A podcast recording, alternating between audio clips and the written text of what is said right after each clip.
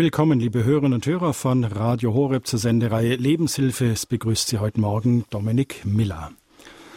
Wenn ein Paar zum Beispiel heiratet, dann sicher doch aus dem Wunsch heraus oder unter anderem aus dem Wunsch heraus, künftig seine Tage gemeinsam zu verleben. Doch für fast jedes siebte Paar in Deutschland geht dieser Wunsch für ja, eine bestimmte Zeitdauer aus den ganz verschiedensten Gründen nicht in Erfüllung. Sie führen eine sogenannte Fernbeziehung.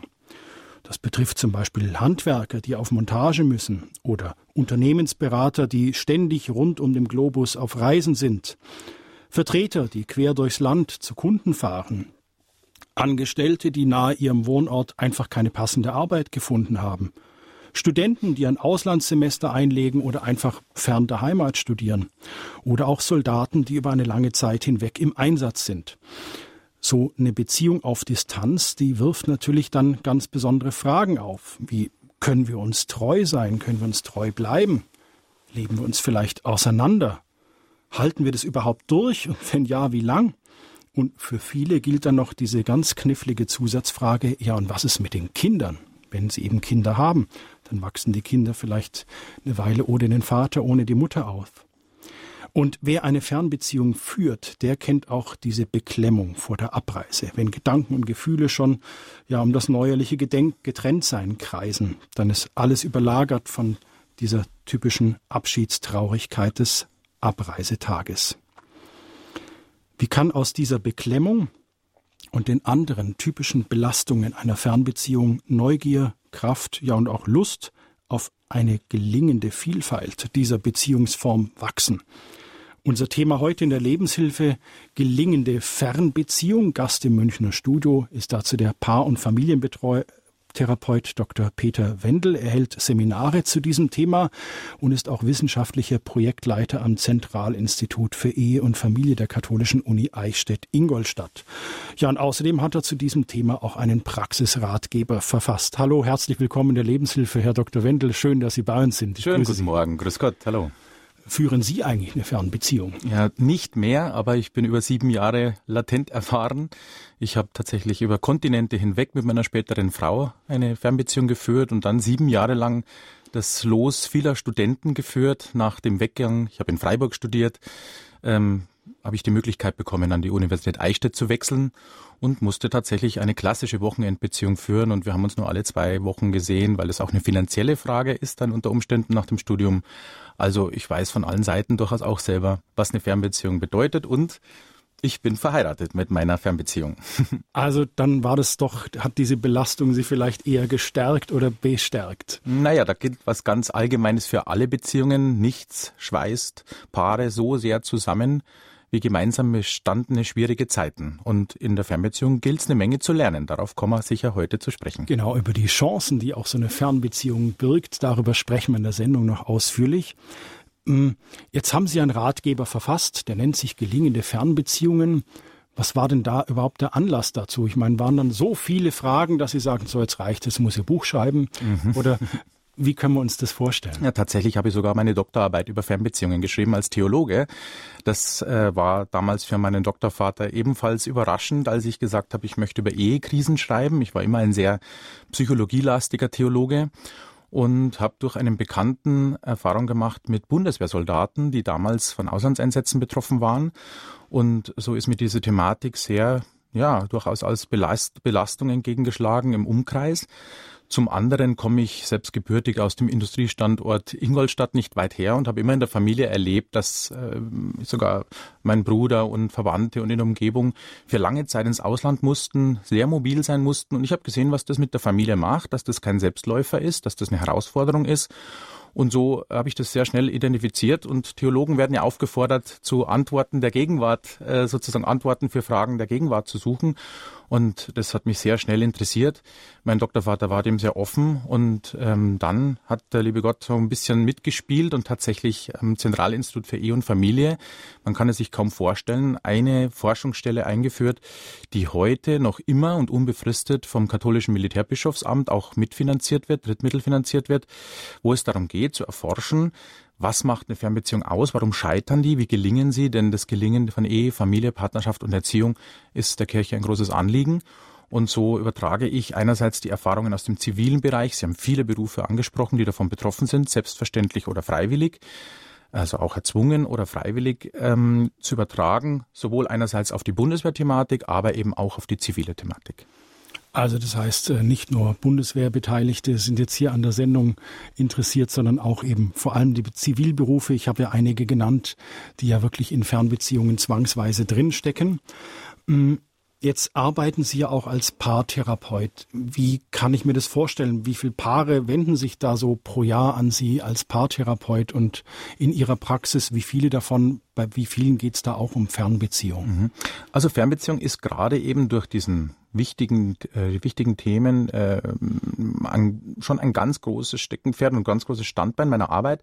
Sie können davon ausgehen, so ganz grob hochgerechnet, Zahlen sind immer schwierig zu nennen, aber Sie dürfen davon ausgehen, dass ich etwa in den 15 Jahren mit 3.000, 4.000 Paaren gearbeitet habe, die tatsächlich Fernbeziehungsherausforderungen mit sich bringen.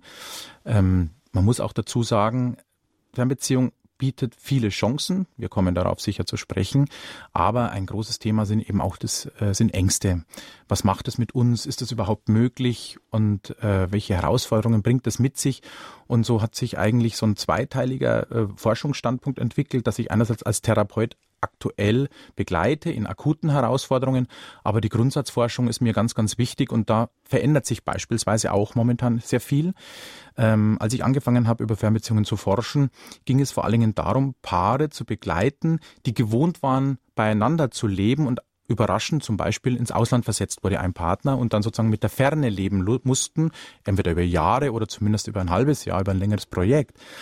Jetzt verändert sich die Gesellschaft ganz enorm, beispielsweise durch, dadurch, dass sich viele Menschen übers Internet kennenlernen, quer durch alle Bildungsmilieus. Das ist also nichts mehr, worüber man die Nase rümpfen dürfte, sondern das ist unsere Gesellschaft. Wir leben in der digitalisierten oder in einer digitalen, in einer globalen Welt und plötzlich werden alle Bildungsmilieus davon betroffen, dass sie eben einen oder den oder die eine, der es wert ist, mit dem ich es wagen möchte, dass der hunderte von Kilometern entfernt ist und bevor ich vieles aufgebe und äh, das sozusagen logistisch äh, wirklich auch ein Husarenstück zu leisten habe, lernen muss, diesen Menschen überhaupt erst nahe zu kommen. Also vorher aus der Nähe also früher habe ich meinen Partner im Verein, in der genau. Arbeit oder ja.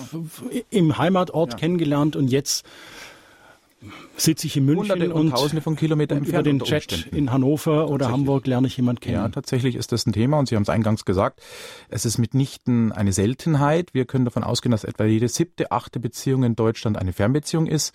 Noch größer ist die Zahl bei den Akademikern. Wir können sagen, bei unseren Studierenden, ähm, dass etwa 25 Prozent der heutigen Hochschulabsolventen äh, mindestens über Jahre hinweg zwangsläufig, was das bedeutet, können wir gleich noch klären, über Jahre hinweg von der Fernbeziehung betroffen sein müssen, weil der Beruf das erfordert. Das heißt, man kommt dem unabhängig vom Bildungsmilieu nicht mehr aus, wenn man so möchte. Viele wollen das auch. Ähm, aber das verändert unsere Gesellschaft ganz enorm, ganz sicher. Inwieweit verändert es unsere Gesellschaft? Na, will mal ein bisschen ausholen. Im Grunde genommen, wenn man es ein bisschen verallgemeinert, die Scheidungsforschung, warum scheitern Beziehungen? Also in erster Linie könnte man sagen, ist, das, ist der Faktor Kommunikation zu nennen, gelingende Kommunikation von Männlein und Weiblein. Der Faktor Stress ist ein großer Faktor. Aber ich würde von vier Säulen sprechen, die eine erfüllende Partnerschaft überhaupt ausmachen, unabhängig von der Nähe oder von der Ferne. Das ist nach wie vor natürlich die Liebe, die emotionale Verbundenheit. Die zweite ist äh, das Vertrauen, die Geborgenheit. Die dritte Säule ist ähm, die erfüllende Sexualität, die Erotik. Und die vierte und alles entscheidende Säule ist die gelingende Kommunikation. Ähm, das Ganze steht auf einem Fundament, das ist die gemeinsame Zeit. Unabhängig davon, ob ich Fern- oder Nahbeziehung führe. Und darüber möchte, das ist vielleicht nicht unser Thema heute, sind die Werte, die das Ganze zusammenhalten und die sowas auch aushalten helfen. Nun ist eine äh, Fernbeziehung zwangsläufig einem Rhythmus unterworfen zwischen Abschied und Wiedersehen. Das heißt, Fernbeziehungspaare müssen es lernen, eine intensive Kommunikation zu kultivieren in der gemeinsamen Zeit, wenn man also vor Ort ist. Da gilt aber das ganze normale Leben äh, gelebt zu werden, vom Hausbau, sage ich mal, bis zur Versicherung, vom Testament bis zur kranken Mutter, ähm, von den Arbeitssorgen, die man hat, bis zum ganz normalen Garten, äh, der organisiert werden muss. Und in der entfernten Zeit ist eine völlig andere Kultur der Kommunikation notwendig. Wir sprechen ja von der nonverbalen Kommunikation, dass ich eben jemanden nur ins Gesicht schauen kann, dass ich auch mal sehe, der hat was, aber der sagt nichts. Man kennt sich nach vielen Jahren vielleicht auch. Das ist ein wichtiger Bestandteil, damit Beziehung stabil bleiben kann. So. Und jetzt ist ein Fernbeziehungspaar hier einer ganz besonderen Herausforderung unterworfen, dass sie die Nähe sozusagen schaffen müssen bei jedem Wiedersehen und was Gesellschaft damit verändert, lässt sich vielleicht mit einem Satz, den mir eine Seminarteilnehmerin vor kurzem gesagt hat, sehr deutlich skizzieren. Die sagte mir, übrigens äh, lebt sie im Rhythmus von regelmäßigen Wochenendbeziehungen und noch von Auslandseinsätzen betroffen. Herr Wendel, uns fällt auf, uns fällt es viel leichter, uns nah in der Ferne zu sein, als wenn wir uns wiedersehen, wieder nahe zu kommen. Ich wiederhole das nochmal, weil das ganz viel von der Fernbeziehung ausmacht. Uns fällt es leichter, uns nah in der Ferne zu sein, als wenn wir uns wiedersehen, wieder nah zu kommen. Das ist nämlich immer ein kleiner Neuanfang, denn zum Beispiel Vorrat anlegen in Liebe, Geborgenheit, Sexualität, Kommunikation, das geht nicht. Und Defizite aufholen geht aber auch nicht. Bei meinen Paaren ist es übrigens ein großes Aufatmen, das man da spürt, wenn man das gesagt bekommt. Das sind nämlich ganz banale Dinge, dass man sich bewusst macht, man möchte Beziehung natürlich harmonisch gestalten und trotzdem ist es immer ein kleiner Neuanfang miteinander. Das Geheimnis ist im Grunde genommen, dass ich während der getrennten Zeit sehr viel investiere, emotional auch an Zeit, an kleinen Zeichen vielleicht, in unseren Zeiten ein SMS, ein WhatsApp, ein, ein E-Mail, indem ich mich wissen lasse, wir gehören zusammen, ich denke an dich, du bist mir wichtig. Ja, der gute alte Liebesbrief ist äh, zwar nur zeitverzögert, aber ist was Elementares. Ähm, in, in dieser Spanne sozusagen kehrt der Partner nach Hause, das ist auch grundsätzlich Voraussetzung dafür, sonst weiß ich nicht, wer da nach Hause kommt und plötzlich muss ich ganz normal, in Anführungsstrichen, miteinander leben. Stopp, stopp, stopp. Ja. Ich weiß nicht, wer da nach Hause kommt, erklären Sie das. Mhm. Das ist eine wichtige Nachfrage. Wir leben unterschiedliche Alltage auch mein Partner, meine Partnerin, die normal, sag ich jetzt mal konventionell, wäre ein viel besseres Wort, in die Arbeit geht. Ich komme abends nach Hause und muss mich, wie man neudeutsch sagt, updaten. Ich muss wissen, was war heute los, was hat dich geärgert. Im Na, Schatz, wie war es in der Arbeit? Wie war es in der Arbeit? Das muss man nicht jeden Tag machen. Ich muss ehrlich sagen, für mich ist das ein therapeutischer Akt, wenn ich mit meiner Frau abends zu Hause sitze und man spricht über die Dinge, die man so erlebt hat. Das ist ja ein Nachkommen lassen, miteinander wissen, wer sitzt da heute gegenüber. In der Wochenendbeziehung ist diese Herausforderung besonders, denn ich kann im Alltag des anderen zwar verbal teilhaben mit eben Briefen oder mit Telefonieren, aber ich bin nicht da. Das äh, mal sich in den Arm nehmen können, das mal sehen, das eben dieses sozusagen auf Stand zu bringen, das ist eine besondere Herausforderung, äh, warum ich ansonsten nicht weiß, wer steht da eigentlich vor mir. Ja. Und das ist etwas, wo wir Deutsche durchaus auch ein bisschen faul sind. Denn der Alltag spielt sich ja auch ein im Nebeneinander. Ich glaube, dass viele, viele Paare da draußen, alle Hörer sind natürlich ausgeschlossen, die machen das nicht, auch durchaus Fernbeziehungen führen, obwohl sie eigentlich sich jeden Abend sehen und gar nicht so weit voneinander entfernt sind, weil man eben nach mit den Jahren vergisst, sich teilhaben zu lassen oder vielleicht auch faul wird und es nicht mehr wissen will. Da zeigt sich, ich nenne in meinem Buch die Fernbeziehung sogar ein Trainingslager für die Liebe. Ja, das ist vielleicht lebenslang ist es an Bedingungen geknüpft. Darauf kann man auch gleich noch sprechen. Wann, wie lange funktioniert Fernbeziehung? Kann man das sagen? Ich glaube ja. Aber es ist schon etwas sehr Elementares, dass ich an der Fernbeziehung gezeigt bekomme. Ich habe das am eigenen Leib erfahren. Was habe ich eben nicht? Was vermisse ich im Alltag, wenn meine Partnerin, mein Partner nicht da ist? Was brauche ich an dem? Wir sind einfach so gestrickt. Die Psychologen nennen das Verstärkererosion, ein komisches Fremdwort, das nichts anderes heißt. Alles, was ich selbstverständlich zur Verfügung habe, ist zutiefst menschlich, verliert ein bisschen an Selbstverständlichkeit, ist selbstverständlich und verliert ein bisschen an Wert. Und so ist es leider auch in der Beziehung. Es ist ein lebenslanges Ringen umeinander, ein Investieren in die Partnerschaft. Und das genau ist etwas, was Fernbeziehungen so interessant macht, denn ohne zu investieren wird sie ganz schnell zeigen, Warum soll ich mit dem diese, diese äh, gewaltige Kraftanstrengung auf mich nehmen? Das kostet ja auch Geld, die Reiserei. Das kostet Zeit, die Reiserei. Es kostet durchaus auch Streiten, miteinander sich immer wieder abzudaten. Auch übrigens eine ganz wichtige Regel. Ich rate allen Fernbeziehungspaaren, die zuhören, vergessen Sie nicht, auch Nahbeziehungspaare streiten. Das ist etwas, was zur Beziehung dazugehört, wenn es kultiviert funktioniert. Also das ist etwas, wo ich jeden Freitag, wenn es denn eine Wochenendbeziehung ist, durchaus umeinander ringen muss. Wer kommt da nach Hause? Was bringt der oder die mit? Und jetzt kommt gleich eine ganz wichtige Regel. Wenn es irgendwie geht, das Wochenende nicht mit Erwartungen überfrachten, sondern vielleicht sich auch abzudaten und zu gucken, was ist dran. Denn nicht jedes Wochenende ist man eben in der Lage, weil die Woche so anstrengend war, ähm, einen Maßnahmenkatalog abzuarbeiten, was es zu erledigen gibt. Und manchmal, ähm, wir beide sind heute gesundheitlich ein bisschen angeschlagen, ja, also dann ist man eben an dem Wochenende nicht in der Lage, die Bergwanderung zu machen, sondern dann muss man miteinander reden. Und das ist eigentlich schon mal ein ganz wichtiges Geheimnis, das ganz unspektakulär ist. Sie hören Radio Horeb, heute die Lebenshilfe, unser Thema gelingende Fernbeziehung. Im Münchner Studio sitzt Dr. Peter Wendel, er ist Paar- und Familientherapeut, selber auch Betroffener gewesen, hat lange Zeit eine Fernbeziehung geführt und hat die Fernbeziehung dann geheiratet. Damit sind wir dann auch bei meiner nächsten Frage. Sie hatten es auch kurz angerissen, gerade eben. Ähm, wie lang kann so eine Fernbeziehung gut gehen? Mhm. Ist da irgendwo ein zeitliches Limit? Und genau, die nächsten Fragen stelle ich dann noch. Aber wie lang kann sowas gut ja. gehen? Ich würde von drei Grundregeln äh, sprechen, die dafür zu klären sind. Und eine elementare oder die wichtigste ist, warum überhaupt führen wir eine Fernbeziehung? Aha. An dieser Frage steht und fällt genau Ihre Frage, wie lange kann das funktionieren? Denn äh, wir unterscheiden im ganz schlicht gesagt in zwei Formen. Das sind all jene, die, wir nennen es Berufsmobilität als Lebensform, die also vom Berufswegen gar nicht anders können. Stellen Sie sich vor, Sie möchten jeden Abend mit Ihrem Partner zusammen einschlafen und am Sonntag Son äh, Tatort schauen können, dann sollten Sie keinen Piloten heiraten, dann sollten Sie keine Fernfahrerin heiraten, dann sollten Sie nicht unbedingt einen Lokalpolitiker oder gar einen Bundespolitiker heiraten, denn der wird oft nicht da sein. Also der Beruf bringt das mit sich, sonst kann er seinen Beruf nicht ausüben. Das ist Berufsmobilität als Lebensform. Das andere ist die sogenannte freiwillige, wenn man stark vereinbart, freiwillige Fernbeziehung. Das ist in aller Regel an die Karriere geknüpft. Zu Beginn oder im Zenit der Karriere bin ich mobil, bin ich bereit, auch mich sozusagen zeitweilig voneinander zu trennen und trotzdem ein Paar zu bleiben. Der Mensch ist bereit, zu ertragen, was ihm was nutzt und was Sinn ergibt. Friedrich Nietzsche hat einen ganz einfachen Satz gesagt, der das verdeutlicht. Der Mensch ist bereit, alles zu ertragen oder nahezu alles zu ertragen, wenn er weiß, warum. Also wofür? So, jetzt muss man zweitens sehen, in aller Regel wollen nicht beide eine Fernbeziehung führen. Ja, wir können in Deutschland sagen, sehr, sehr viele tragen es mit, weil beim anderen es eben sein muss oder er es will. Dann, es geht nicht anders. Es geht nicht anders, genau.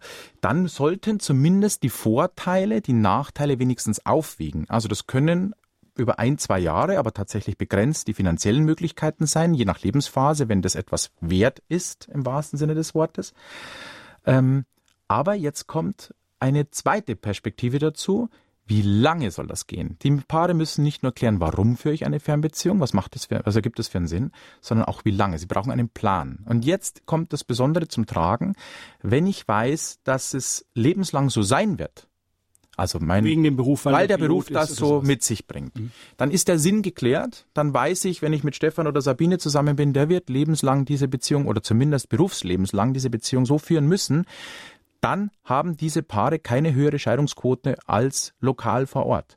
Es ist eine Sinnfrage, die Motivation ist mitentscheidend. Weil das ist vorher einfach auch geklärt worden. Nicht unbedingt vorher, das kann ja auch während des äh, Berufslebens entstehen. Man kann durchaus auch 20 Jahre verheiratet sein und dann ähm, beispielsweise löst sich der St Industriestandort auf und ich muss 50, 60 oder 100 oder hunderte Kilometer weggehen und dann stellt sich die Frage nicht. Dann stellt sich die Frage, ob der Ingenieur plötzlich Bäcker werden will oder eben mitgeht und den Status erhält. Jetzt verzeihen Sie den banalen Vergleich, aber ja. lassen wir es mal so zu. Ähm, dann weiß ich als Paar aber, okay, das wird gehen, bis ich 65, 63 oder 70 bin. Also es gibt eine Perspektive. Ich weiß, wie lange das geht. Das ist, können Sie sich vorstellen, wie bei einer Operation. Wenn ich ungefähr abschätzen kann, wie lange ich in einer äh, im Krankenhaus sein werde, tue ich mir wesentlich leichter, als wenn ich da rein muss und ich habe keine Ahnung, wie lange das gehen wird. Mhm. Auch ein äh, erst fremd anmutender Vergleich, aber auch das ganz entscheidend. Das dritte ist eine Grundkompetenz, die wir oder die ich in den Forschungen mit den Paaren ja, eigentlich sehr allgemein formulieren möchte, aber es ist was ganz Wesentliches. Neben der Sinnfrage, neben dem Plan, wie lange das gehen soll, sind zwei Komponenten noch ganz, ganz entscheidend. Das erste, ein Fernbeziehungspartner, und zwar in der Regel vor allen Dingen derjenige, der zu Hause bleibt oder diejenige. Wir können in Deutschland übrigens sagen, etwa drei Viertel sind die Männer, die pendeln, ein Viertel sind etwa die Frauen. Also eine Fernbeziehung zu reisen ist doch stark männerlastig. Fernbeziehungspaare müssen es schaffen, als dritte Regel einen erfüllenden Alltag auch alleine zu kultivieren. Wer also nur wartet und sich sozusagen nur vollständig fühlt, wenn mein Gegenüber da ist, meine Frau, mein Mann, der wird daran scheitern. Das ist gar nicht so sehr eine Frage der Eifersucht, sondern es ist tatsächlich die Frage, ähm, kann ich mich mein Leben soweit erfüllen? Und jetzt als letzte, das kann soziales Engagement sein, das kann äh, mein Beruf sein, das kann auch sozusagen in der Absprache der Sinnfrage ähm, eine individuelle Antwort sein. Aber, und jetzt sozusagen diese drei Gründe werden umkreist von, ja, letztlich etwas sehr, sehr Entscheidenden, ich will nicht sagen alles Entscheidende, nämlich die Lebensfrage. Denken Sie an die Kinderfrage beispielsweise. Ich habe eingangs gesagt, zu Beginn und im Zenit der Karriere werden Fernbeziehungen geführt. Ähm, ganz klar, in dem Moment, wo der Kinderwunsch auftritt, ist die Fernbeziehung sehr herausgefordert, vor allen Dingen dann, wenn er erfüllt wird, im Idealfall als Geschenk. Dann äh, müssen sich äh, die Paare die Frage stellen, kann ich mein Kind auch entfernt oder vielleicht quasi alleine über viele Zeiten erziehen. Ein weiterer Grund, warum wir eine lange Studie gemacht haben, wie wirkt sich Fernbeziehung auf Kinder aus und auf Erziehungsfragen, welche Defizite treten da auf. Und da gibt es vielleicht eine ganz überraschende Antwort gleich einzustreuen, dass sich Paare, bei denen ein verlässlicher Partner vor Ort ist, tatsächlich die etwas konservativ ausgerichtet sind, die nur teilweise arbeiten oder zu Hause sind, ganz, dass sich die in der Fernbeziehung in aller Regel leichter tun. In dem Moment, wo auch der Stabilisator dann äh, Kita beispielsweise mit eintritt, ist das auch etwas Stabilisierendes. Ich weiß, dass das kontrovers diskutiert wird, aber das ist etwas, was Kindern tatsächlich Verlässlichkeit, Stabilität und Rituale vermittelt. Aber in diesem Kreislauf ähm, ist Fernbeziehung zu interpretieren. Und wenn man sozusagen das ähm, Pferd von hinten aufsatteln, nach der Kinderfrage, Papa Anteportas, kennen Sie von Horiot wahrscheinlich mit einem Schmunzeln, wenn der Partner in Ruhestand geht, so die letzten, naja, sagen wir mal, zehn Jahre können Fernbeziehungen durchaus sehr belebend und stabilisierend wirken. Also ich gebe zu bedenken, Scheidungsforschung ist ja ein wichtiges Thema unseres Instituts äh, in Eichstätt an der Universität. Und ähm, wir können sagen, dass gerade jene Paare zunehmend von Scheidung betroffen sind, die etwa 20, 25 Jahre und länger verheiratet sind. Also Empty Nest nennen wir es, die Kinder sind aus dem Haus, die Sinnfrage stellt sich neu, das wird Bilanz gezogen, übrigens quer durch alle Milieus und auch ähm, in, in, in konfessionell verheirateten Paaren zunehmend. Also das ist der zweite Eckpunkt, an dem Paare stark belastend sind. Und da erleben wir Fernbeziehung als durchaus etwas Verlebendigendes, also, eine neue Herausforderung wie kann ich das jetzt verstehen? Also welche, die schon mal eine Fernbeziehung geführt haben, tun sich dann mit dem Papa Anteportas leichter? Ja, das ist oder ah, oder sollte ich, wenn ich in Rente gehe, erstmal eine Fernbeziehung mit meiner Frau eingehen und ähm, wie kann ich? Ich habe das jetzt nicht ganz verstanden. Ja, ja. Ähm, das ist tatsächlich nochmal eine andere Thematik. Das, was Sie ansprechen, ist Papa Anteportas in dem Sinne, dass man, äh, das kann ich mit einem Schmunzeln sagen. Ich erinnere mich an ein E-Mail, als mir eine Frau geschrieben hat Jetzt haben wir 20 Jahre davon geträumt, endlich miteinander Alltag miteinander zu verbringen. Jetzt ist der da. Und jetzt ist der da und ich hätte gerne ein bisschen mehr Fernbeziehung. Mhm. Also den Zeilen habe ich tatsächlich geraten, lasst euch fliegen, ja. Geht euch ein bisschen aus dem Weg und genießt die Zeit miteinander und dann wird sich das auch einpendeln. In der Regel sprechen wir psychologisch von der, so einer Phase von einem halben Jahr, bis der Mensch sozusagen ähm, das neu einspielt. Nein, ich meinte tatsächlich, dass eine Fernbeziehung in den Jahren, wenn die Kinder aus dem Haus sind, etwas eine neue Herausforderung ist, ja, dass sich sozusagen eine neue Situation ergeben kann, manchmal eine zwangsläufige, aber dass man sozusagen, für mich ist es ganz wichtig zu sagen, das ist ein bisschen besserwisserisch, wenn ich das jetzt so äh, zu Papier bringe, aber der Spagat macht's ja aus, ähm, nicht als siamesischer Zwilling durch die Welt zu gehen und nur äh, sich keinen Raum zu geben. Aber Liebe, äh, Beziehung und Liebe lebt natürlich vom Gehen und beieinander bleiben. Also nicht nur beieinander sein. Ähm, zu viel Abstand ist kein Wind in den Segeln sozusagen und nur Abstand, ja, dann lebt letztlich Beziehung trotzdem auch von der Nähe. So. Also mir geht's nur darum, dass es ganz wichtig ist, jede Fernbeziehung, ob sie funktioniert und wie lange, hängt eben neben der Sinnfrage, neben dem Plan, wie lange das geht, ganz stark an der Lebensphase. Und es gibt solche, wo das eine besondere Belastung ist und solche, wo das eine Herausforderung ist, die gut tun kann. Ich selbst lebe ja in einer Situation mit zwei kleinen Kindern und bin beruflich auch sehr, sehr viel unterwegs und äh, wenn äh, unser kleiner Raphael beginnt zu sagen, Papa, äh, wann kommst du mal wieder zu Besuch, dann wird's kritisch und dann äh, sollte der Peter dringend nachsteuern und ein bisschen mehr zu Hause sein. Und das ist aber tatsächlich so witzig das klingt oder so traurig das vielleicht auch anklingen mag, muss man bedenken, dass es eben Berufe gibt, wo man sehr viel weg ist. Denken Sie an meine Soldaten, die wirklich über sechs Monate getrennt sein müssen, über viele andere, die in Industriestandorten mal eben lange, lange Zeit weg sein müssen. Und es ist dann nicht schön, einem trauernden oder schreienden Gesicht äh, eines Kindes gegenüberzutreten, der große Verlustangst hat oder einfach seine Eltern zusammen haben möchte. Nichtsdestoweniger gilt es zu konstatieren, Kinder brauchen Verlässlichkeit und auch meine Kinder haben relativ schnell gemerkt, Mama ist verlässlich da und der Papa kommt wieder. Und das ist etwas, was ganz stark das stabilisiert, dieses Beziehungskonstrukt sozusagen, wenn das Kind dann nicht merkt bei jedem Abschied, der könnte vielleicht nicht mehr wiederkommen. Da gibt es auch ein paar Tricks, da können wir was mitbringen, das berühmte Mitbringsel, ja, ähm, das darf man nicht sozusagen ausufern lassen, aber mein Sohnemann freut sich sehr auf das kleine Auto, wenn ich länger weg bin ab einer Woche. Ähm, damit das Kind lernt, dass die Fernbeziehung und deswegen nenne ich das ja auch gelingende Fernbeziehung ein Chancenprojekt ist. Eine Fernbeziehung, bei dem das Kind lernt, Mama ist nur am Leiden, ähm, das wird das Kind auch nicht gerne mittragen und wird es als Defizit empfinden. Wie immer im Leben, bei allem, was wir an Herausforderungen haben, an Operationen, ich habe schon gesagt, an Berufswechseln. Ähm, wenn wir den Kindern vermitteln, das ist etwas, woran wir wachsen können, das ist vielleicht nicht immer schön, aber das gehört zu unserem Leben und ich habe da Lust drauf. Wir machen das. Wir schaffen das miteinander. Das hängt natürlich ein Stück weit auch an der Beziehungsqualität der Eltern. Ähm, dann ergeben die Kinder ganz schnell ein großes Maß an Vertrauen mit ähm, dass das Bedrohliche der Fernbeziehung sozusagen ganz stark abnimmt und dann ist es überraschenderweise eine Selbstverständlichkeit. Ich habe dann einen Papa, der eben teilweise auch ein bisschen im Telefon wohnt an manchen Tagen, aber von dem ich weiß, der kommt wieder und ich kann Ihnen sagen, zum Schönsten in meinem Leben, was es gibt, ich möchte das nicht verallgemeinern oder, oder äh, lapidar äh, sozusagen äh, dem, dem, das Schwierige nehmen, aber zum Schönsten in meinem Leben gehört der Augenblick, wenn ich nach drei, vier Tagen oder manchmal auch nach Wochen nach Hause komme und mir ein glückliches Kind entgegenrennt oder zwei. Das ist schon auch etwas, was Beziehungen sehr stabilisiert. Sie hören die Lebenshilfe bei Radio Horeb. Gelingende Fernbeziehungen. Gast im Studio ist der Paar- und Familientherapeut Dr. Peter Wendel. Wenn Sie, liebe Hörerinnen und Hörer, ja, ich möchte jetzt, ich möchte gar nicht sagen, betroffen sind. Das hört sich so schrecklich an, als ob man von einer Krankheit betroffen ist. Aber wenn das Ihr Thema ist, wenn das Sie angeht, dann würde es uns interessieren, wie läuft denn das bei Ihnen? Was haben denn Sie für eine Fernbeziehung? Wie lange sind Sie denn schon in einer Fernbeziehung?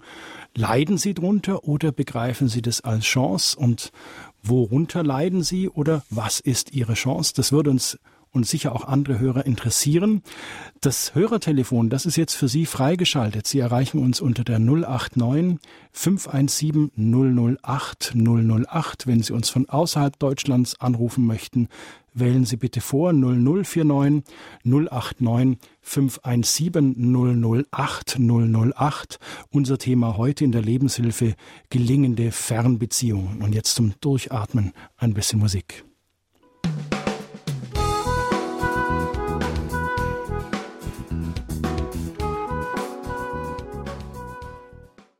Sie hören die Lebenshilfe bei Radio Horeb gelingende Fernbeziehungen.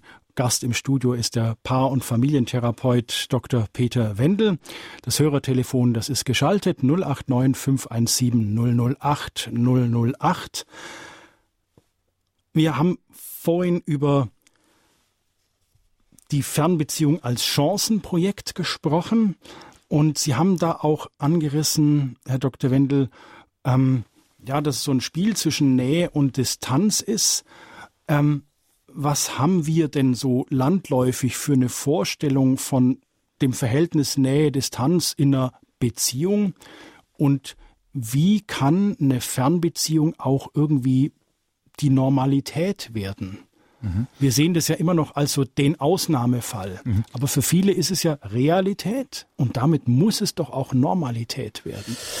Also das Wort Norm oder Normalität nehme ich im Kontext von Beziehung überhaupt nicht gerne in den Mund. Wir sprechen von konventionell, okay. also so das Üblichere sozusagen, weil Norm würde ja bedeuten, was nicht der Norm entspricht, wäre unnormal. Okay. Das läge so ein bisschen nah und das äh, würde eine große Gefahr bergen.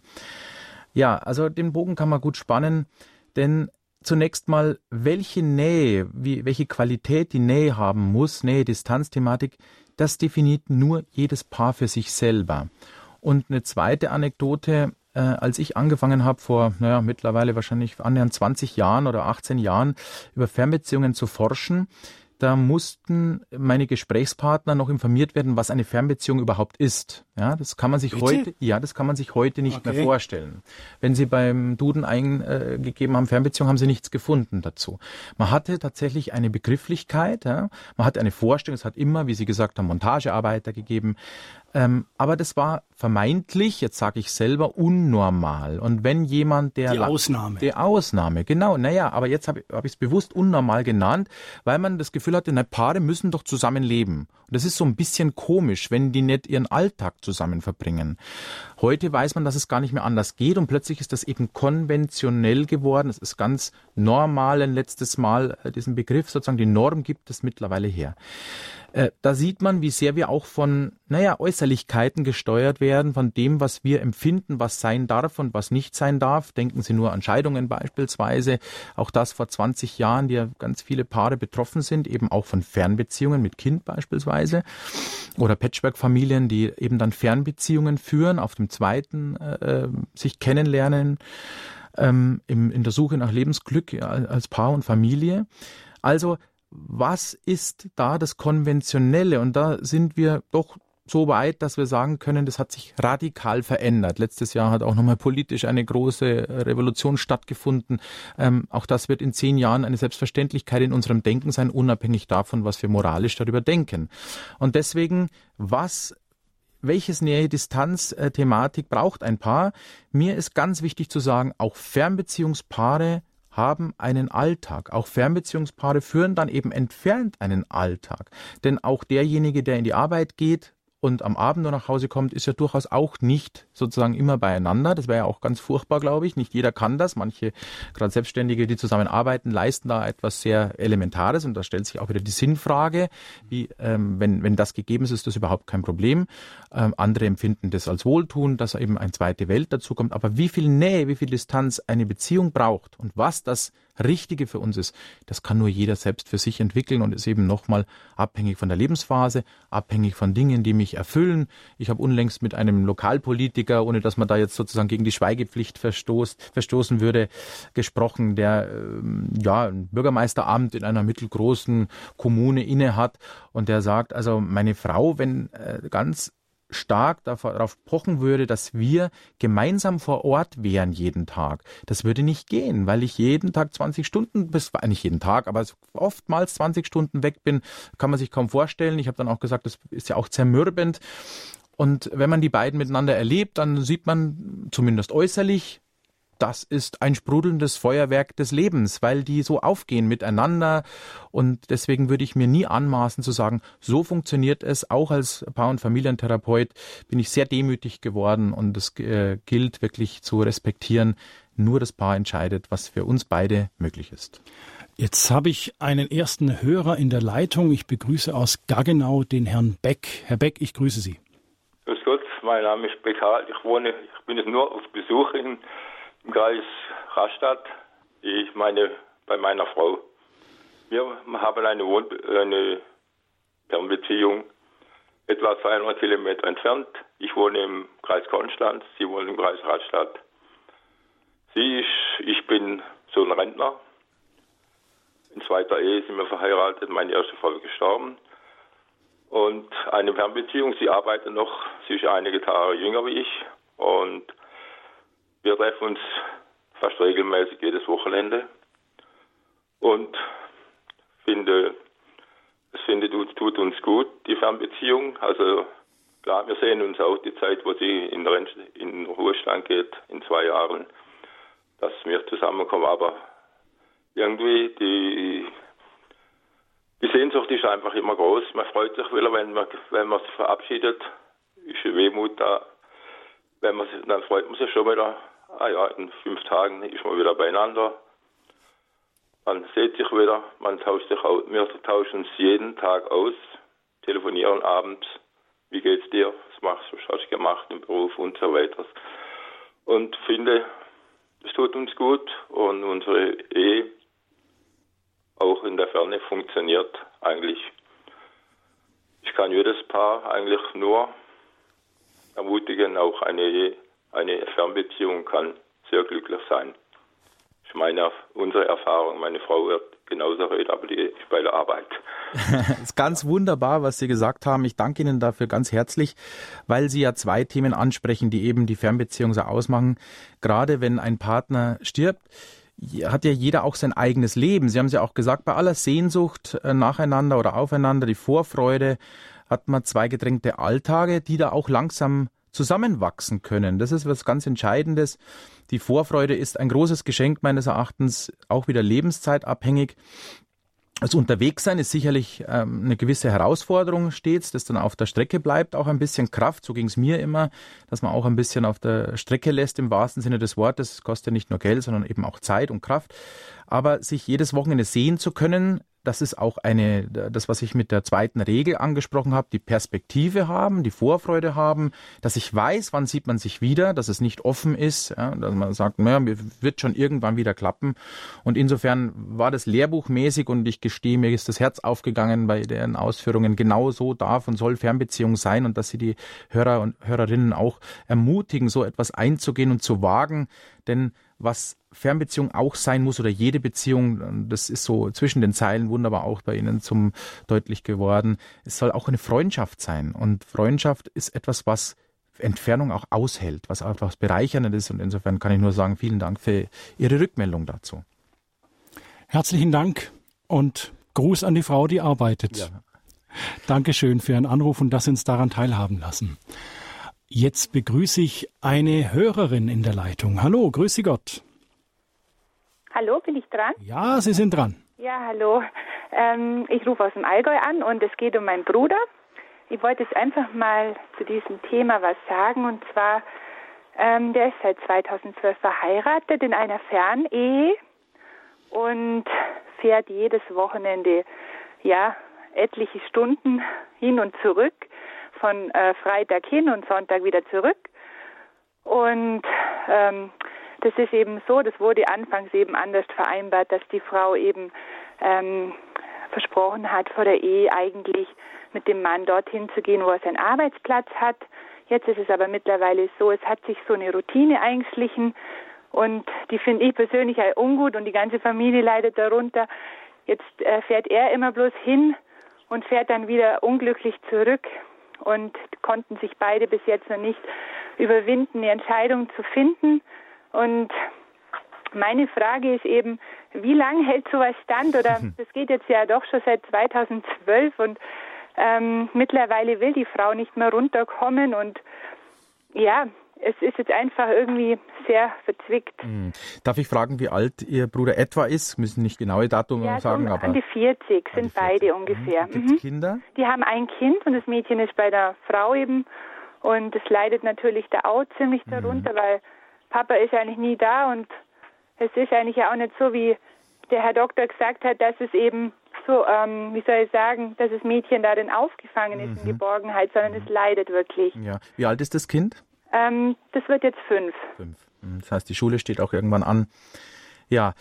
Also zunächst mal geht es ja um ein ganz zentrales Thema für jede Beziehung. Es geht um Verlässlichkeit. Es gab mhm. ja eine Zusage füreinander. Ähm, man müsste sicherlich, um seriös antworten zu können, mehr Details zur Beziehung wissen. Natürlich, Denn letztlich ja. geht's, letztlich geht's schon darum, eine gemeinsame Perspektive zu entwickeln. Ähm, ob sozusagen der Beruf das überhaupt hergibt, dass man auch zueinander ziehen könnte. Und warum, was es zu klären gilt in diesem, für dieses Paar, ist, äh, warum wird die Zusage nicht eingehalten. Denn das ist natürlich schon ein bisschen Gift für jede Partnerschaft, wenn äh, eine Zusage nicht eingehalten wird. Natürlich kann man seine Meinungen ändern und können sich Bedingungen ändern, aber wenn das Kind leidet, so wie Sie es, ähm, jetzt nehmen wir das mal so, wie Sie es äh, skizziert haben, dann scheint da ja schon etwas nicht so zu sein, wie zumindest sich ein Teil des wünscht. Und da gilt es dringend, äh, ehrlich dran zu gehen, warum will ich nicht zusammenziehen. Jetzt mhm, ähm, genau. bitte ich das mit Vorsicht zu genießen, was ich jetzt sage, weil das wäre ja guruhaft und ganz schrecklich, wenn ich jetzt wüsste, was hier fehlt. Aber ja. allgemein äh, gesagt gilt, es ist, können wir wirklich von Beziehungen sagen, es ist immer hilfreich auszusprechen, warum etwas nicht eingegangen wird, was man sich versprochen hat. So, und jetzt bräuchte es eine ehrliche Aussage, vielleicht auch unter einer Begleitung, äh, was hat sich geändert? Jetzt äh, bitte nicht falsch verstehen, auf keinen Fall jetzt ähm, das für ernst nehmen sozusagen oder für bare Münze, aber es wäre ja denkbar, dass man es gar nicht mehr möchte wegen des Partners. Ich äh, mhm. möchte jetzt nicht annehmen, dass das bei Ihrem Bruder so ist. Aber das gilt es einfach zu klären. Auch hier ähm, Aber wenn es jetzt so wäre, dass eben, sagen wir mal, die Schuld an einem Partnerteil eben eben das Hindernis ist, dass eben äh, die Möglichkeit nicht gegeben ist, dass die Frau runterkommt. Was wäre, wenn so wäre? Ja, also ich spreche zunächst mal als Therapeut und als Theologe in so einem mhm. Fall auf keinen Fall von Schuld. Also Schuld ist, ja. äh, das ist immer ein ganz schwieriger Maßgab sozusagen. Dinge verändern sich und wir Menschen sind im Fluss und verändern uns und da gilt es, sich in die Augen zu schauen und zu sagen, was können wir machen, damit wir zusammen sind? Was können wir ändern systemisch? Manchmal gibt es ja auch äh, Lösungen, äh, die zum Beispiel der gute alte Kompromiss, dass wir uns in der Mitte treffen. Oder möchtest du das nicht aufgeben an Ort? Möchtest du bei, bei deinem Haus bleiben? Denn es wird und das ist eben das, was ich unbedingt mitgeben möchte, solange das Kind nicht in der Schule ist, wird eine Grundsatzentscheidung sehr viel leichter sein zu fällen. In dem Moment, wo das Kind auch noch in die Schule kommt, mhm, möchte man den genau. aus der Schule nicht mehr rausnehmen. Und dann gibt es natürlich ein starkes Argument, das eine Flexibilität äh, erschwert. Deswegen würde ich dringend raten, das jetzt sozusagen anzugehen. Aber Sie sind in der schwierigen Lage, äh, sozusagen als Schwester das Wohl nicht parteiisch sowohl zu erzwingen. Das können wir nicht. Wir können Menschen nicht ändern. Mhm. Aber die Wahrhaftigkeit, die gute alte auszusprechen und zu klären, warum ziehen wir nicht zusammen, können, das ist in so einem Fall unerlässlich, denn äh, man merkt ja auch an ihrer Schilderung die Schwere, die mitschwingt. Der kommt, wenn es wirklich denn so ist, dass er jedes Wochenende oder jedes zweite Wochenende unzufrieden nach Hause kommt, die Traurigkeit der Sehnsucht dazu kommt zum Kind, das Kind auch unzufrieden ist. Ja, also dann glaube ich, wäre ein Kompromiss dringend gefragt, wenn man denn zusammen sein möchte, was wir hoffen, dass man zusammenbleiben möchte, was wir hoffen. Denn wenn es einen triftigen Grund gibt, und das ist kein billiger Trost, wenn es einen wirklich triftigen Grund gibt, den man vermitteln kann ihrem Bruder, warum äh, seine Frau nicht mehr näher ziehen möchte, wie sie sich ja mal vorstellen konnte, mhm, mhm, dann wird er das trotzdem eher aushalten. Das sagt die Forschung, das sagt der Therapeut, mhm, dann wird er mhm. das mittragen können. Mhm, Solange er nicht weiß, warum sie nicht bereit ist, näher zu kommen oder gar die, die ursprüngliche Zusage einzuhalten, solange ist es ein, naja, letztlich ein Vertrauensmissbrauch, eine Verlässlichkeit, die fehlt und das ist immer ein giftiger Tropfen in der guten Flüssigkeit der Beziehung. Ja, natürlich geht es dann auch um Wahrhaftigkeit und Ehrlichkeit natürlich, gell? dass die das gegenseitig wirklich in Wahrheit auch erkennen dürfen. Genau. Und, und, und auch wirklich äh, miteinander teilen, aussprechen, was ist der Grund und ich glaube, dann ist man einen großen Schritt weiter. Jetzt danke ich unserer Hörerin aus dem Allgäu, dass Sie das so eingebracht haben. Ganz herzlichen Dank für alle Hörerinnen und Hörer, wo es wirklich auch ziemlich unter den Nägeln brennt, wie jetzt auch gerade bei unserer Hörerin, ihrem Bruder. Äh, nach der Sendung ab 11.15 Uhr steht das Kompetenzteam von Ehe wir uns trennen Ihnen zur Verfügung. Auch der Dr. Wendel ist am Telefon. Sie können unter der bekannten Hörernummer bis 12.15 Uhr wirklich unter zwei Ohren oder unter vier Ohren miteinander sprechen und da wirklich Probleme reinbringen, die vielleicht für die Öffentlichkeit nicht so gedacht sind. Aber für alle anderen, die gerne darüber sprechen wollen und andere hören zu. Das Hörertelefon ist geschaltet 089 517 008 008 und für alle anderen ab 11.15 Uhr bis 12.15 Uhr ist unter dieser Telefonnummer auch das Kompetenzteam von Radio Horeb zu Ihrer Verfügung. Herr Dr. Wendt, Sie haben vorhin die vier Säulen einer Beziehung genannt. Mhm. Liebe, Vertrauen, Sexualität, Kommunikation. Mhm. Liebe, Vertrauen, Kommunikation, das geht über die Distanz. Sexualität geht nicht. Mhm. Ähm, wohin mit meinen Gefühlen? Wohin Ja, mit der Leidenschaft, mit der Lust, mit dem Eros, wenn wir eine Fernbeziehung führen. Also zunächst mal ähm, geht beides. Ich würde sagen, es geht beides, auch äh, Erotik und Sexualität. Man muss es ein bisschen differenzierter sehen. Mhm. Die größere Herausforderung wird bei Paaren tatsächlich, je nach Lebensphase, wenn man sehr jung zusammen ist, verheiratet ist, ähm, ist es vielleicht noch mal ein bisschen anders. Aber die Kommunikation ist die größere Herausforderung. Ihre Frage beantwortend, gibt es einen ganz wichtigen ähm, Stichpunkt in die Forschung, da haben wir etwa 1000 Paare, kann man sozusagen zurückgreifen. Das ist also schon ein Stück weit repräsentativ. Und da gilt es zunächst mal etwas zur Kenntnis zu nehmen, was, ähm, naja, nicht so populär ist und ein bisschen ähm, langweilig klingen mag, aber es ist eine wichtige Grundvoraussetzung, dass Beziehung funktioniert. Und zwar grundsätzlich bei der erfüllenden Sexualität und Erotik. Es ist in aller Regel oder fast nie eine Frage der Häufigkeit, der Quantität, sondern der Qualität. Wie begegne ich meinem Miteinander? Das betrifft die Liebe, das betrifft die Kommunikation. Wenn ich in der Kommunikation äh, noch so intensiv gegenüber sitze und bin eigentlich mit dem Handy in der Hand in einer ganz anderen Welt, ja, dann ist das keine Präsenz. Und wenn ich jemanden gern habe und sage ich, äh, ich habe dich so gern, du bist äh, der Einzige für mich, aber ich zeige das dem nicht oder ihr, dann ist darauf gepfiffen, salopp gesagt. Deswegen, so ist es mit der Erotik auch auch, sie braucht Präsenz, sie braucht Qualität. Die Neudeutsch sprechen wir von der Quality Time, sich wirklich intensiv zu begegnen. Ähm, das ist es, worauf es ankommt. Äh, wenn man tatsächlich äh, von der Sexualsäule sozusagen diese eine von vieren immerhin ich, ähm, dann muss man schlicht und ergreifend antworten, es gibt nur zwei Möglichkeiten. Ja. Das ist tatsächlich die Enthaltsamkeit in der entfernten Zeit oder es ist das Fremdgehen. Und ich würde jetzt mal als Theologe und Therapeut sagen, dass das Fremdgehen in aller Regel nicht die optimale Lösung ist. Ja, ich sehe mich jetzt nicht schmunzeln, aber ähm, das ist natürlich ganz klar, das ist nicht das, wovon ich spreche, wenn ich von erfüllender Partnerschaft spreche. Wobei ich betone, und das ist mir ganz wichtig, seit jeher, dass Treue sehr viel mehr ist als nur Sexualität. Ich glaube, dass wir da stark verengt haben, äh, jemanden trauen, das steckt ja letztlich drin in der Treue. Das ist sehr viel mehr das gute alte in Gesundheit und Krankheit lieben, achten und ehren, bis der Tod uns scheidet, guten und bösen Tagen. Also das ist schon eine Hausnummer, auch wenn die Reihenfolge anders ist, aber das ist schon eine Hausnummer und das ist Treue. Bei dir zu bleiben, mich darauf verlassen zu können, wenn du krank bist, wenn du traurig bist, wenn du vielleicht nicht mehr ganz so toll ausschaust oder dich veränderst. Das ist äh, Treue. Und ähm, die Sexualität ist das kann man ganz klar sagen, in gewissen Lebensphasen in der Fernbeziehung belastender. Ich habe schon gesagt, bei Paaren, die noch nicht so lange zusammen sind, so sind wir Menschen nun mal. Ja, das ist einfach die Sehnsucht auch. Nicht, dass es abnehmen würde oftmals auch, aber das ist wieder eine sehr individuelle Geschichte.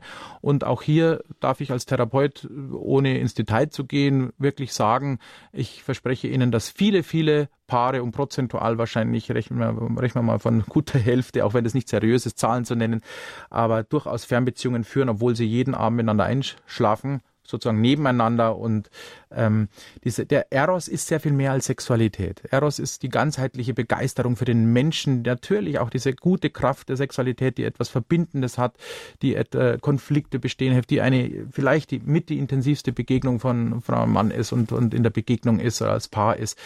Ähm, das ist eine wunderbare Kraft. Aber ich sehe Beziehungen in aller Regel und das sind doch, wie gesagt, einige tausend Paare, die ich begleiten durfte, nicht scheitern an der erfüllenden Sexualität in der Fernbeziehung. Das ist eine Belastung, das ist ein Stachel, aber wie der Hörer vorher gesagt hat aus dem Badischen, das ist doch auch was Wunderbares, sich zu freuen. Es ist etwas Wunderbares, auf einen Menschen zuzugehen und zu sagen, aber auch hier birgt eine gewisse Gefahr, ähm, der ich den Stachel ziehen möchte, zu sagen, ähm, während des gemeinsamen Wochenendes muss dann eben diese vier Säulen, die der Wendel da so salopp benennt, die müssen auch stattfinden. Ja, das wäre dann so was Kommandohaftes.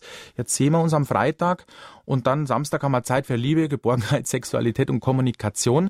Das ist etwas, was ich in meinem Buch den Weihnachtseffekt nenne. Nämlich, wenn Menschen eine Begegnung besonders harmonisch gestalten wollen, Deswegen Weihnachtseffekt, weil da besonders viel gestritten wird und besonders die Suizidrate hoch ist in den Tagen danach. Ja, und vieles mehr, etwas, was man wirklich eingehen müsste, vielleicht aber ist ein anderes Thema.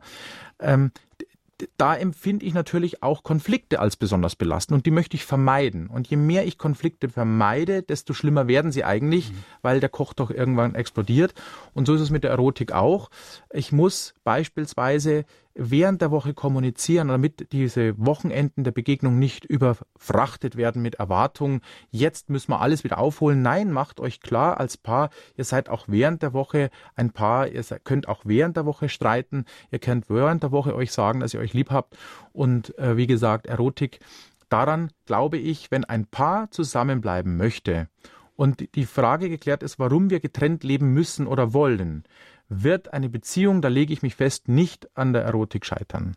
An der erschwerten Erotik, an der Herausforderung. Ganz im Gegenteil, ähm, in aller Regel wird dieses kleine Leiden eine sehr erfüllende Komponente mitbekommen. Die Kommunikation eines Paares äh, in der Ferne, das ist die größere Herausforderung zwischen Nähe und Distanz. Und noch einen letzten Satz, wenn ich zufügen darf. Äh, ich habe vorhin gesagt von der mm, Seminarteilnehmerin, die gesagt hat, es fällt uns leichter, uns wieder nahe zu kommen. Das hat auch damit zu tun, denn je länger, da gibt es eine Faustregel, die schon, ja, sage ich mal, dieses Wort spannend ist. Wir haben nämlich festgestellt, bei jenen Paaren, die monatelang getrennt sind, also mindestens drei Monate waren die getrennt, die Paare, die wir da befragt haben, der, so zwischen drei und sechs Monate, die Faustregel besagt, die Zeit, die ein Paar braucht, um sich als Familiensystem wieder einzuspielen, ist fast genauso lang in etwa, Faustregel nicht präzise, bitte nicht falsch verstehen, wie die Zeit, in der ich getrennt war.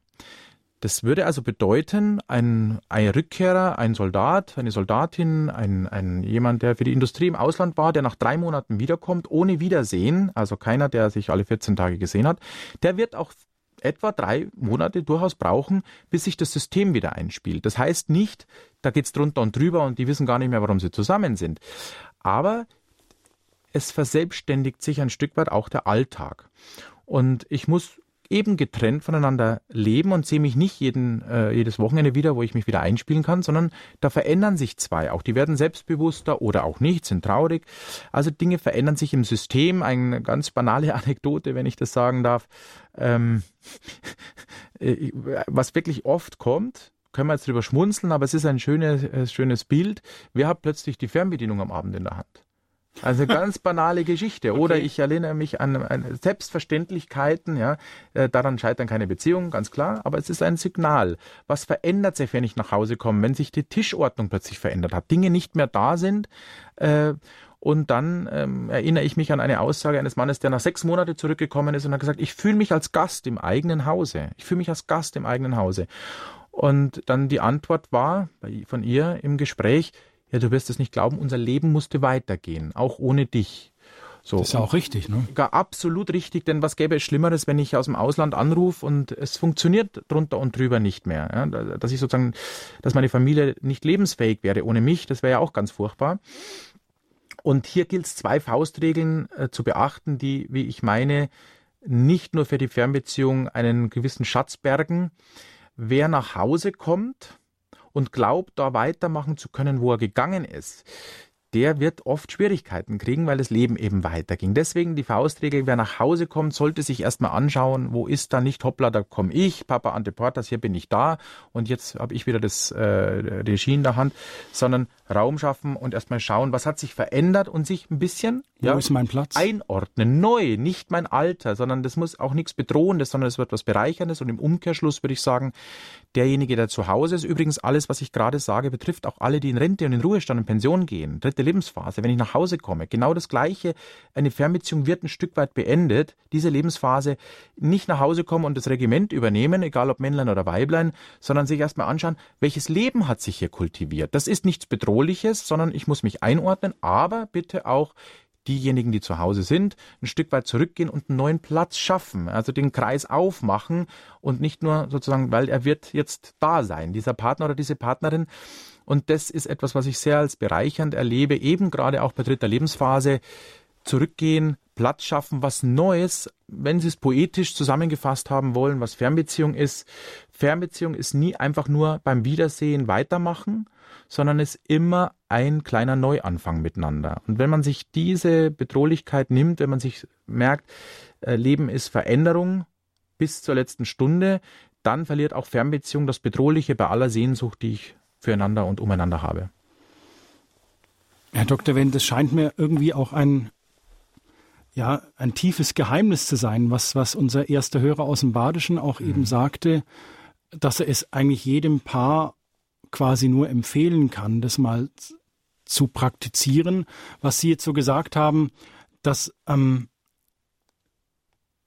durch die Distanz die Kommunikation eine ganz andere Chance bekommt, dass ich sozusagen durch eine Telefonleitung, durch Skype oder wie auch immer all dies transportieren muss, was ich durch meine Präsenz nicht könnte. Ja? Ich, ich muss es dem anderen sagen, was ich fühle, weil er sieht es mir gerade durch den Telefonhörer nicht an. Ganz genau. Ganz genau. Ähm, können, können wir mal noch zusammenfassen, was würden Sie jetzt aus Ihrer Erfahrung sagen, worin liegen die großen Chancen einer Fernbeziehung? Dass es Probleme gibt und mhm. Fallstricke haben wir jetzt auch besprochen. Mhm. Aber was sind Ihrer Meinung nach wirklich die großen Chancen, die es zu nutzen und zu ergreifen gilt? Ja, also zunächst, äh, wie gesagt, es hängt an den Bedingungen, ähm, warum ich eine Fernbeziehung führe, ganz klar. Aber von den Chancen, zwei eigenständige Persönlichkeiten bleiben können. Wenn ich beispielsweise gerade zu Beginn oder im Zenit des Berufstätigkeit auch wirklich den Raum habe, mein zweites Leben zu führen, sozusagen zwei Leben zueinander zu führen, meine, mich meiner Berufstätigkeit zu widmen, meinem Hobby oder wie der Hörer, wenn ein Partner leider verstirbt, dann gibt's ja da ein Leben, das ist ja nicht zu verdrängen gilt oder zu ver, verleugnen gilt, sondern das ist ja ganz wichtig, das ist ja in mir, in meiner Seele, das soll und darf da sein. So, da kann etwas langsam zusammenwachsen und in ein, zwei neue Welten geben, zwei Welten prallen aufeinander, das heißt Fernbeziehung bedeutet vor allen Dingen viel Raum für eigenständige Persönlichkeit, entweder entweder näher wachsen zu lassen oder eben auch durchaus parallel halten zu können. Ähm, das zweite ist, Fernbeziehung ist, wie ich schon gesagt habe, eine immer neue Herausforderung, Lebendigkeit walten zu lassen. Es ist ein Trainingslager für die Liebe, nämlich das zu kultivieren, was elementar wichtig ist, damit Beziehung nicht ein trockenes, sich langsam verlieren nebeneinander und nebeneinander herdümpeln ist, sondern wirklich ein Abenteuer, in das ich investieren muss und das eben bedeutet, dass ich nie ganz angekommen bin, sondern dass ich wirklich unterwegs bleibe. Und damit meine ich nicht das Eigentum des Hauses oder der Wohnung, sondern miteinander, denn das Leben bringt nun mal ähm, Herausforderungen mit sich, sei es Krankheit, sei es Pflege, sei es Herausforderungen mit den Kindern, Ortswechsel und vieles, was eben dazugehört mit dem Beruf. Fernbeziehung ist im Prinzip das Grundlegende, was wir, was viele führen und wenn wir dem den, das Bedrohliche nehmen, dann ist es etwas, was uns unglaublich bereichern kann. Aber es ist eben nicht sozusagen unersetzlich im Sinne von es muss. Ich würde nicht sagen, wir müssen das geführt haben, aber ich würde schon sagen, dass ich persönlich bis heute davon profitiere, dass ich weiß, ähm, dass wir eben auch getrennt voneinander erfüllen, Beziehung leben können, dass wir getrennt ähm, starke Persönlichkeiten sein können. Jetzt aus dem Nähkästchen geplaudert, meine Frau, meine Familie und ich. Wir profitieren bis heute davon, dass wir wissen, wie sich das anfühlt. Aber das ist nichts, was man aufoktroyieren könnte und wollte. Aber ich bin schon jemand, der zumindest ganz großen Wert darauf legt, der Fernbeziehung das Schreckhafte zu nehmen. Das ist nichts, was bedrohlich ist im klassischen Sinne, sondern es ist etwas, was eigentlich erleichtert und erfordert, miteinander zu wachsen und getrennt zusammenzuwachsen. Herr Dr. Wendt, vielen Dank. Herr Wendel, dass Sie bei uns in der Sendung waren. Ich denke, das war ein gutes Schlusswort, einfach, dass da mehr Chancen drinstecken als vielleicht Fallschricke. Ich weise auch nochmal auf Herrn Dr. Wendels Buch hin, die gelingende Fernbeziehung entfernt zusammen wachsen im Herder Verlag erschienen. Wenn Sie jetzt nicht mitnotieren konnten oder ein schlechtes Gedächtnis haben, so wie ich, dann fragen Sie einfach beim Radio Horeb Hörerservice. Dort sind diese Daten auch für Sie hinterlegt. Herr Dr. Wendel, ganz herzlichen Dank, dass Sie bei uns in der Sendung waren, dass Sie unseren, unserer Hörerin und unserem Hörer, die angerufen haben, Rede und Antwort gestanden haben. Und ja, ich fast hätte ich Lust, eine Fernbeziehung zu führen, aber mir persönlich hat es doch auch viel Ängste genommen, die ich so bei diesem Thema im Hintergrund hatte. Und ich beiß mich in den Allerwertesten, dass ich meine anderen, meine Fernbeziehung im Studium, die gescheitert ist, dass ich das nicht anders angegangen bin. Aber es ist auch gut so, wie es jetzt ist. Herr Dr. Wendel, ganz herzlichen Dank. Sehr, sehr gerne. Viel Segen für Ihre Arbeit. Ja, alles Gute, den Hörern Gottes Segen und ich war sehr gerne da. Die Lebenshilfe, die wird im Nachtprogramm ab 23 Uhr wiederholt und Sie können sich diese Sendung, wenn Sie sie noch nicht ganz gehört haben, vielleicht später zugeschaltet haben, können Sie sich im Nachtprogramm nochmal anhören oder im Internet von unserer Website herunterladen www.horeb.org. Das genannte Buch Gelingende Fernbeziehung das können Sie oder die Bestelldaten oder wie Sie es beziehen können, bekommen Sie beim Radio Horeb Hörerservice gesagt. Die Telefonnummer finden Sie auf dem Programmfaltblatt von Radio Horeb, das in vielen Kirchen ausliegt. Kurzer Werbeblock, wenn dieses Faltblatt nicht in Ihrer Kirche ausliegt, dann können Sie ja mal Ihren Pfarrer fragen, ob er das nicht auslegen will. Es verabschiedet sich Dominik Miller. Behüt Sie alle Gott.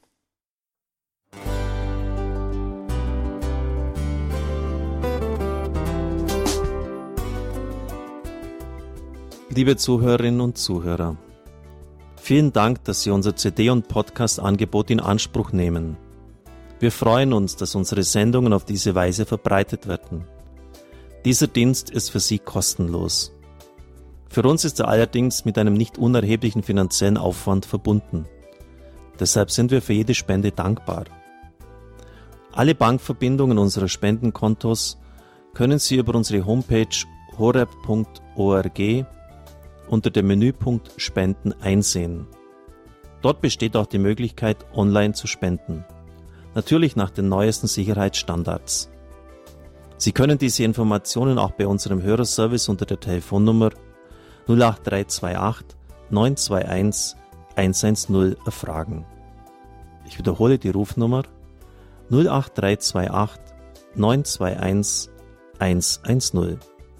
Vergelt's Gott für Ihre Unterstützung. Ihr Pfarrer Kocher.